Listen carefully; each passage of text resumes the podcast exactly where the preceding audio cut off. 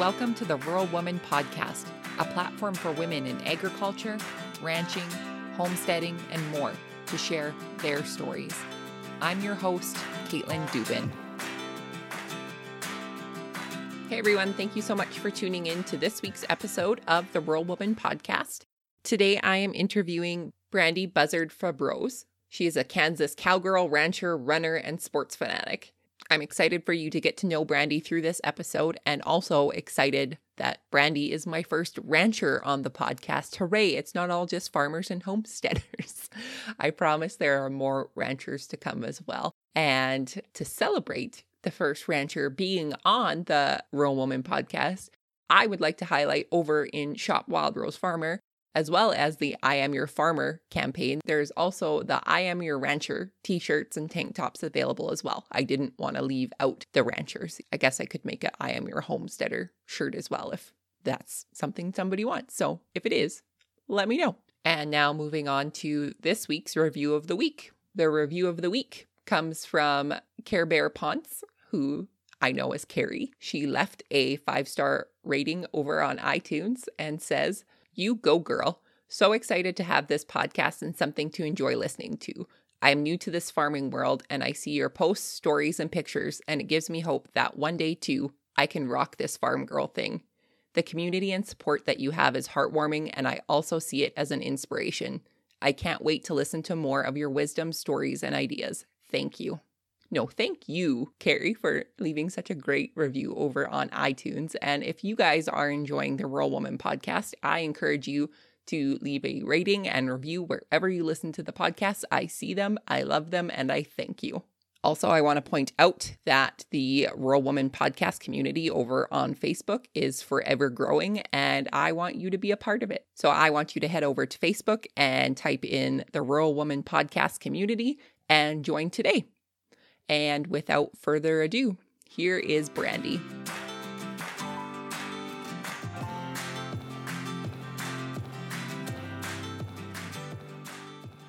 Hi, Brandi. How are you? I'm doing well, Caitlin. How are you? I am good. Thank you. Thank you so much for joining me on the Rural Woman podcast today. Oh, I'm really excited. Thank you for asking me.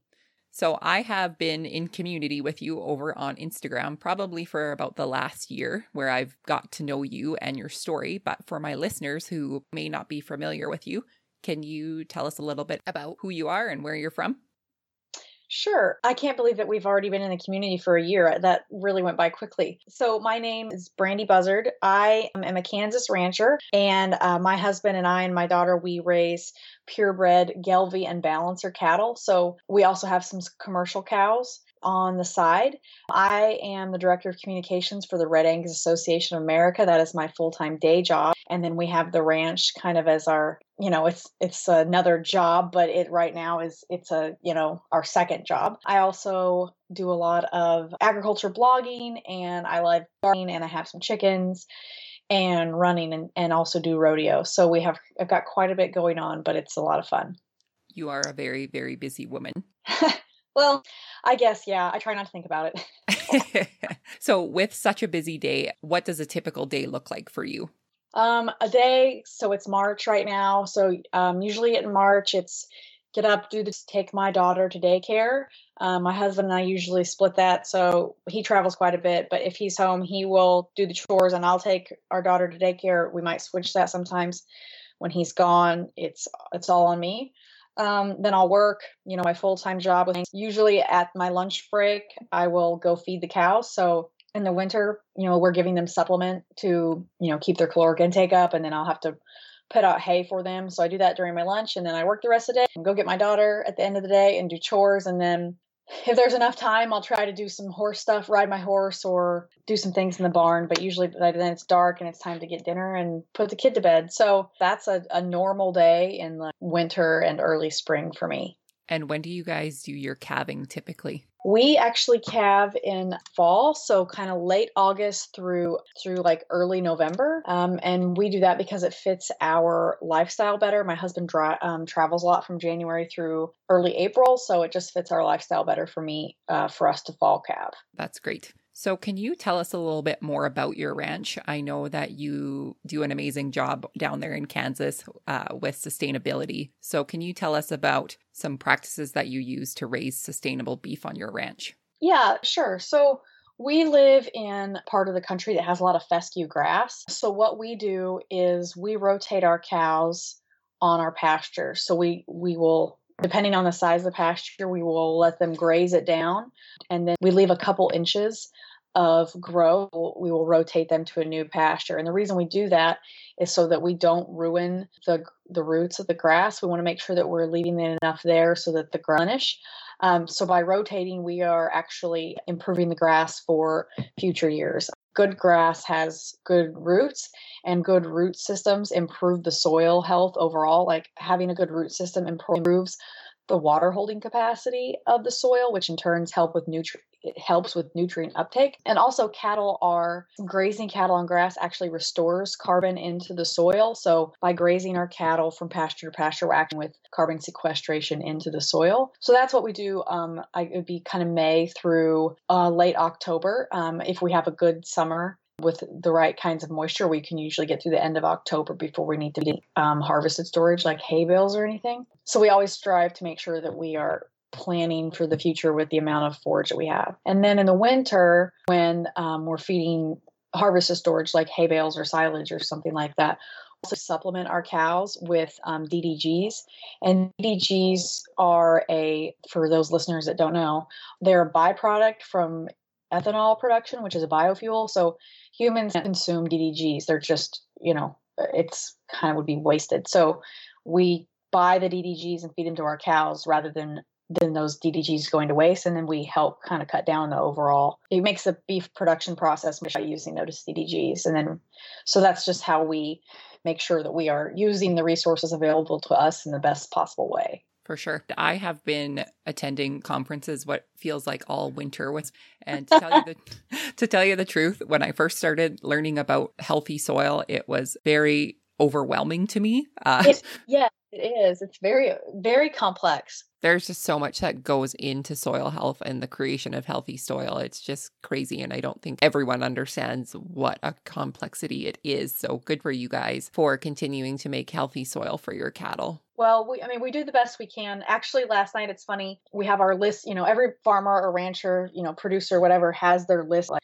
when spring hits, they have their list of all the stuff they need to get done. And so my husband and I, we were driving back from dinner with my step grandparents and we were making a list. So it's like fertilize pastures and fix some damage that's um, some like fix some fence and do all these other things. And soil samples was at the top of the list. So it's funny. Last night I was making supper and feeding our daughter and getting her to bed and my husband was outside in the dark taking soil samples because it's important for us to know what the nutritional quality of the soil is before we start preparing it for the cows to graze it in May. So that's the first step before we can rotational graze, before we can fertilize, before we can do any of those, we have to know what that the current state of the soil is. So that's the important of testing importance of testing it. And I'm not a soil scientist. We send the results off and then we have, you know, we talk to the, our extension agent and they help us decipher them. But it, it is very complex, but it's something you have to pay attention to because it is important for the vitality of the, you know, of the option it's surprising to me actually how many farmers in our area anyways don't actually do soil testing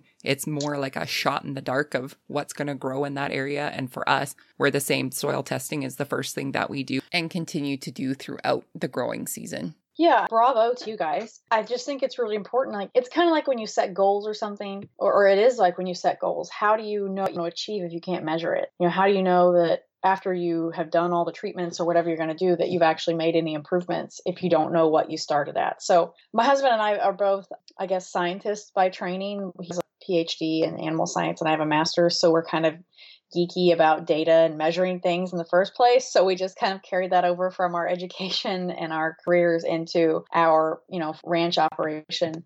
And I hope that it's better. You know, in the long run, I think it's going to be good for the for our ranch because you know we're not we just want to make sure that we're using our resources right and improving them because you know we mm. there's a saying that you we don't like inherit the land from our ancestors we borrow it from our from our children you know?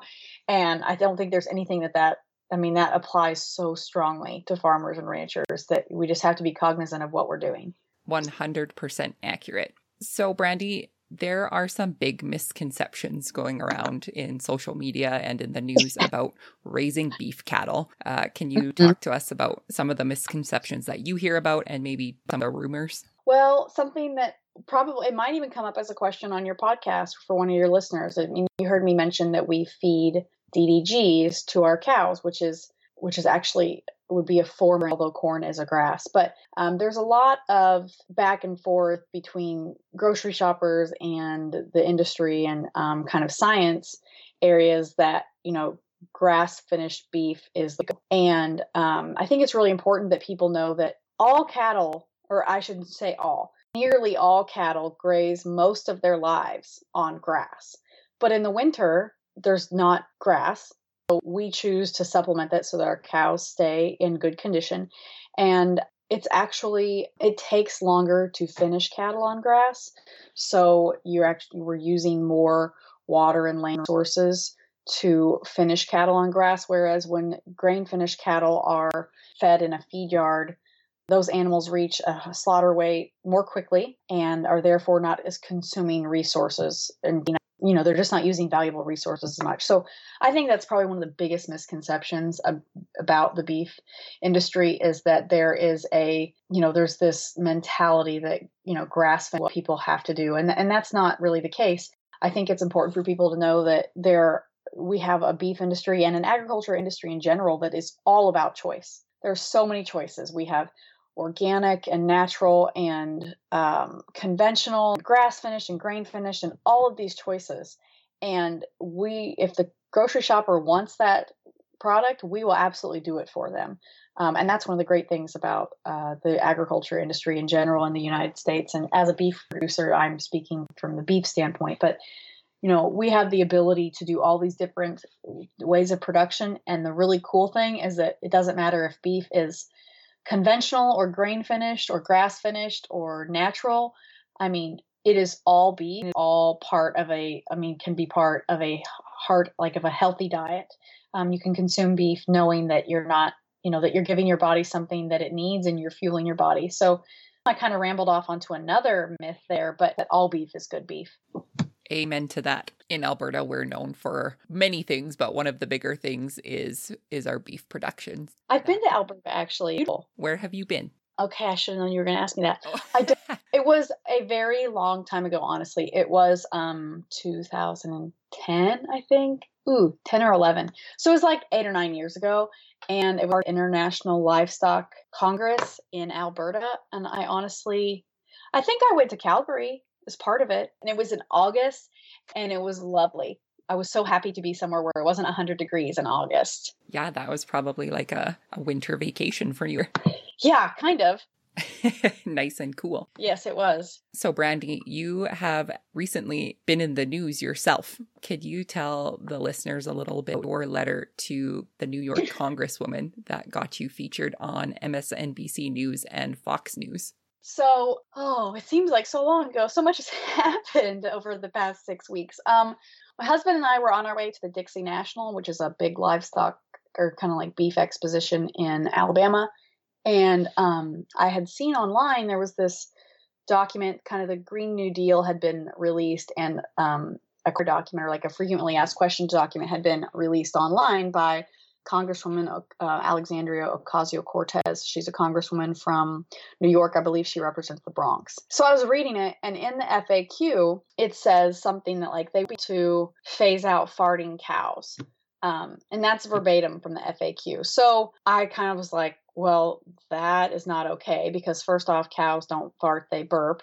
And I just honestly like that there was an opportunity here to make a connection with the congresswoman who who, whether she wrote the FAQ or not, someone has a little bit of a misconception about what's going on out here in cow country.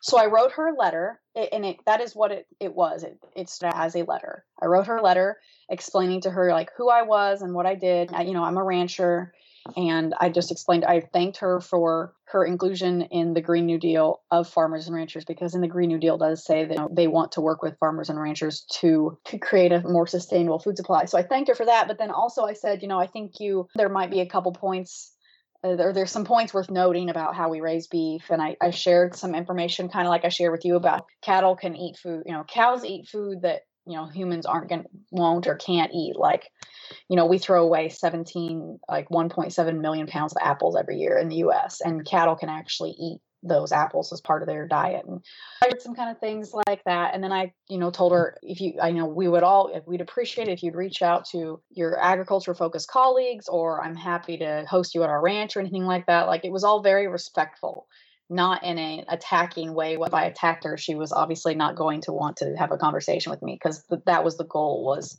I wanted her to talk to her. I wanted to have a conversation with her.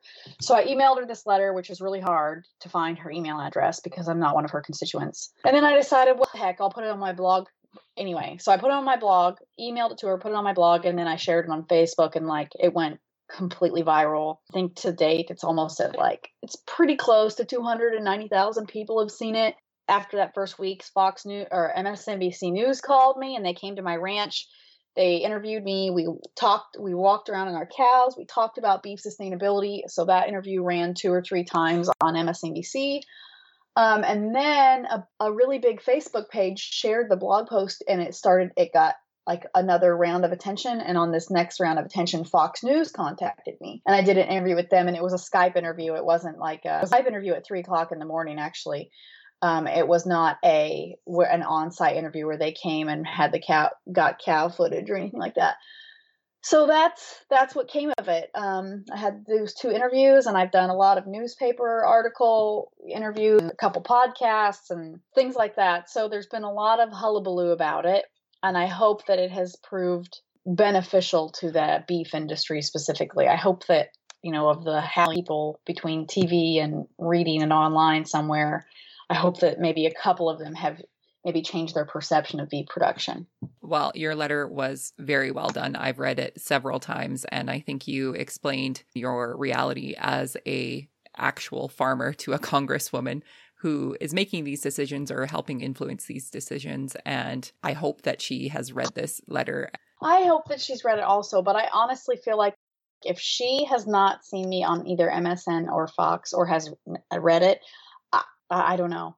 There, I just honestly feel like there's no way. She, and actually, um, a Kansas congressman, Congressman Roger Marshall, called me. He does not. He's not representative of my district, but he is. He's very much pro farming and ranching, and he called me and and chatted with me a bit. And I asked, "Would you be?" Because I, I was having a hard time understanding if my letter had actually received her, if my email had actually been received by her. So I asked if he could help me, um, you know, get the letter to her. And he said, yeah, um, go ahead and send it to me and send some pictures with it. And I'd be happy to, um, to get it to her. So yeah, I, am certain that her office received it. Either one of her staffers or she received it. So I don't know if anything will come of it in terms of talking with her, but I, I do know that someone in her office received it think even if you know you don't get a personal response from her enough people have seen it now and have seen the good work that you're doing that it should be able to make a difference somewhere i think I hope so because that was the goal. I'm not a I am not someone who wants to be in the spotlight on TV. The goal was to have com- to be able to bridge that gap between Washington and you know, farmers and ranchers and try to get us to be able part to have us be part of the conversation with the people who are making laws that regulate us. And so that was the big goal and I hope that in some way maybe a step forward has been made on that path for sure. I'll be posting Brandi's letter to the Congresswoman in the show notes. So you'll be able to click and read the full letter to her. So I'll put that. Oh well, thank you. you. Thanks. So let's move on. Let's move to drama of farming and ranching. Yes. Can you tell us about what your future plans are for your ranch? Our future plans. We got, we are eventually we you know we started out as the goal of becoming completely a seed stock operation. And that's still our goal. But as anybody who is involved in agriculture in any way, shape, or form knows, it all takes time. So we're going down this path of transitioning our herd from commercial to purebred. And that's the goal keep pursuing that goal. So when we have commercial cows that come up open or are out of our calving window, you know, we will cull them and, you know, build up our purebred purebred cattle. The other large goal is for me to eventually um, be able to just run cows and that be my full time job. So that's a long term goal, you know, that's like a 10 or 15 year goal. But any of your listeners that know that, that they, or if they have like a large seed stock operation, they'll tell you that it's uh it's a full-time thing where you need to be able to devote your full day to it. So that that is our goal is to be a large seed stock operation me to be in charge of the day-to-day at home and making all making sure all the wheels and cogs are in line and, and turning efficiently. That is a good goal to have and a big one. It is it is a big goal and like i said it's like 10 or 10 or 15 years out. So yeah it'll take a while but that's okay. Anything worth doing is worth doing well. I agree. I agree 100% so, Brandi, what do you think for you personally is the most satisfying part about being a rancher? Honestly, it, it's kind of twofold. Probably the first piece of it is uh, it, uh, maybe it's a tie. You know, the first piece of it is is raising my daughter in this lifestyle. You know, there's so many benefits and privileges that come with being raised in a rural lifestyle, whether that's on a crop farm or a, a you know a hydroponics farm or a, or livestock operation you know there's just so many experiences that cannot be matched when you live on a farm or ranch. And i was so blessed to have grown up that way tree with livestock and animals and getting dirty and and so was my husband. And so we just eh, it just is so cool to watch my daughter experience things. Like i remember last year we had chickens. We were collecting eggs and um and I gave her two eggs and I was like, okay, carry these eggs. And she sat down and was kind of playing with them and she hid them together. And just the look on her face of realizing that a eggs are breakable and then there's things in the eggs just seeing that learning happening to her was just oh it was so cool and that that experience or, or that that I've had of watching her learn something about agriculture or this rural lifestyle has happened hundreds of times.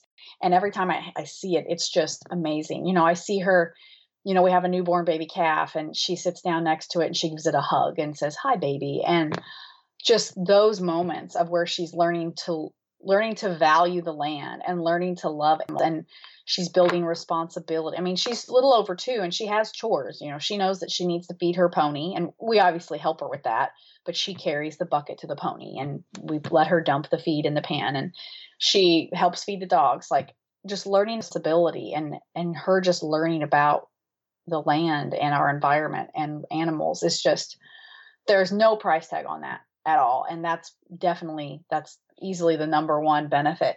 The second thing that would be beneficial is just we love this lifestyle of raising food. I mean, I feel like it's it's a legacy that we want to continue. We we just feel that it's a privilege to be able to put our passion into something knowing that we are feeding we are helping feed the nation and the world with what we're doing. And so those are the two big reasons um, that it's just such a blessing to, to be able to live this lifestyle. So beautifully said. I might have gotten a little misty when you were oh talking oh about it. wow. Is there any advice that you would like to give to somebody looking to get into this lifestyle? My first thing would be to um, you need to sit down. Farming and ranching is a business. I want to talk about that, but it is a business. So you want to sit down and create some sort of outline of a business plan or something. You know, you want to write down your goal. I, I shared our goal was for us to grow large enough where I should stay home. So maybe if you're a crop farmer or you're a vegetable farmer, your goal was to have a, a like a self-sustaining vegetable like a roadside market or something like that or you want to go to the you want to have a stand at the farmers market and generate so much profit per year off of that but you have to have a goal because if you don't have a goal you don't know are you where are you hitting? Are you achieving things? So on and so forth. So I would say you need to sit down first and write down your goal. And then write down some steps that you need to goal. So if your goal is to have 50 cows, very few people can just go out and buy 50 cows and be like, okay, I reached that goal. If your goal is to have a seed stock operation with, you know, 100 cows, what are the steps you need to take? You need to acquire some land. You need to plan out how you're going to feed them. You need to factor in grazing plans and water quality plans. Like basically sit down and think about what you want to do and how you're going to do it and write it down. Because oodles and oodles of research that shows if you write down your goals and put them somewhere where you can see them, you're more likely to accomplish them. So that's my first piece of advice. And then my next piece of advice is that man, it's such a hard lifestyle. So don't give up because things are going to go wrong. Like yesterday, I needed to go pick up feed from the elevator and about and I live a mile away from where I needed to be, but at like 5 minutes before I needed there, the truck didn't start, the feed truck. So that's a small thing, but it throws hitch it, you know, it throws their plan. So you just always have to be willing to adapt and take things in stride and recognize that farming and ranching is not an overnight game. It is a slow game and just take it, you know, a day or a couple days or a week at a time. You can't just, you're not going to get there overnight. And that's okay because anything do, worth doing is worth doing well. So it takes longer to get things right, but that's okay. So that would be my advice. Kind of rambly, but hopefully you, your listeners can t- get a good takeaway from that. I think the rambling advice is always the best advice. it, it comes from the heart. Well, that is true. I will I will agree with you on that. Okay, Brandi, that is it for my questions. Can you tell my listeners where they can find you and connect with you after this episode? Absolutely. Um, I can be found on um, my Facebook page and my blog, Art Buzzards Beat. So U Z Z A R D S Beat. And then on Instagram and Twitter, I am at Brandi Buzzard. Brandy like the whiskey, but with an I, and Buzzard like the bird. That is a great description of what your name is. changed Twitter and Instagram to just Buzzard, but I think those are actually taken because then I could just say Buzzard like the bird. And I mean, most people can figure out how to spell Buzzard, but I might be too late to the game on that one. I like the whiskey part though. oh, thank you. I do that. A, I grew up at a time when there was a lot of brandies out there. Um, so there's brandy with a Y and there's brandy with an IE. And so I just, I make sure whiskey, but with an I. So you're preaching to the choir here of Caitlin not spelled like any other Kate. Yes, I actually know two other Caitlins that spell their name like you do. Well, I'm glad their mother spelled their name right. Yeah, they spelled that's that's perfect. They spelled their name right. Yeah, um, but you're right. Caitlin is one that there's a, a dozen different spellings. For sure. I will make sure that all of Brandi's social media handles are linked in the show notes, as well as a link to Brandi's blog, The Buzzard Beat. I really appreciate you taking the time to talk to me today, Brandi. So thank you. Well, that's perfect. Thank you so much, Caitlin. This was awesome. Hey guys, it's me again. I just wanted to say thank you so much to this week's sponsor, Shop Wild Rose Farmer. You may be thinking, what? Shop Wild Rose Farmer is your shop. Well, yes, yes, it is. Proceeds from Shop Wild Rose Farmer go directly to supporting this podcast and making it possible. Consider purchasing an I Am Your Farmer t shirt or even an I Am Your Rancher t shirt. Check out the popular Wild Rose Farmer tank tops as well as sweatshirts, hoodies, and more. Members of the Wild Rose Farmer community receive a 20% off promo code for their first purchase from Shop Wild Rose Farmer. Head on over to wildrosefarmer.com for more information. Thanks again for listening and supporting the Rural Woman podcast.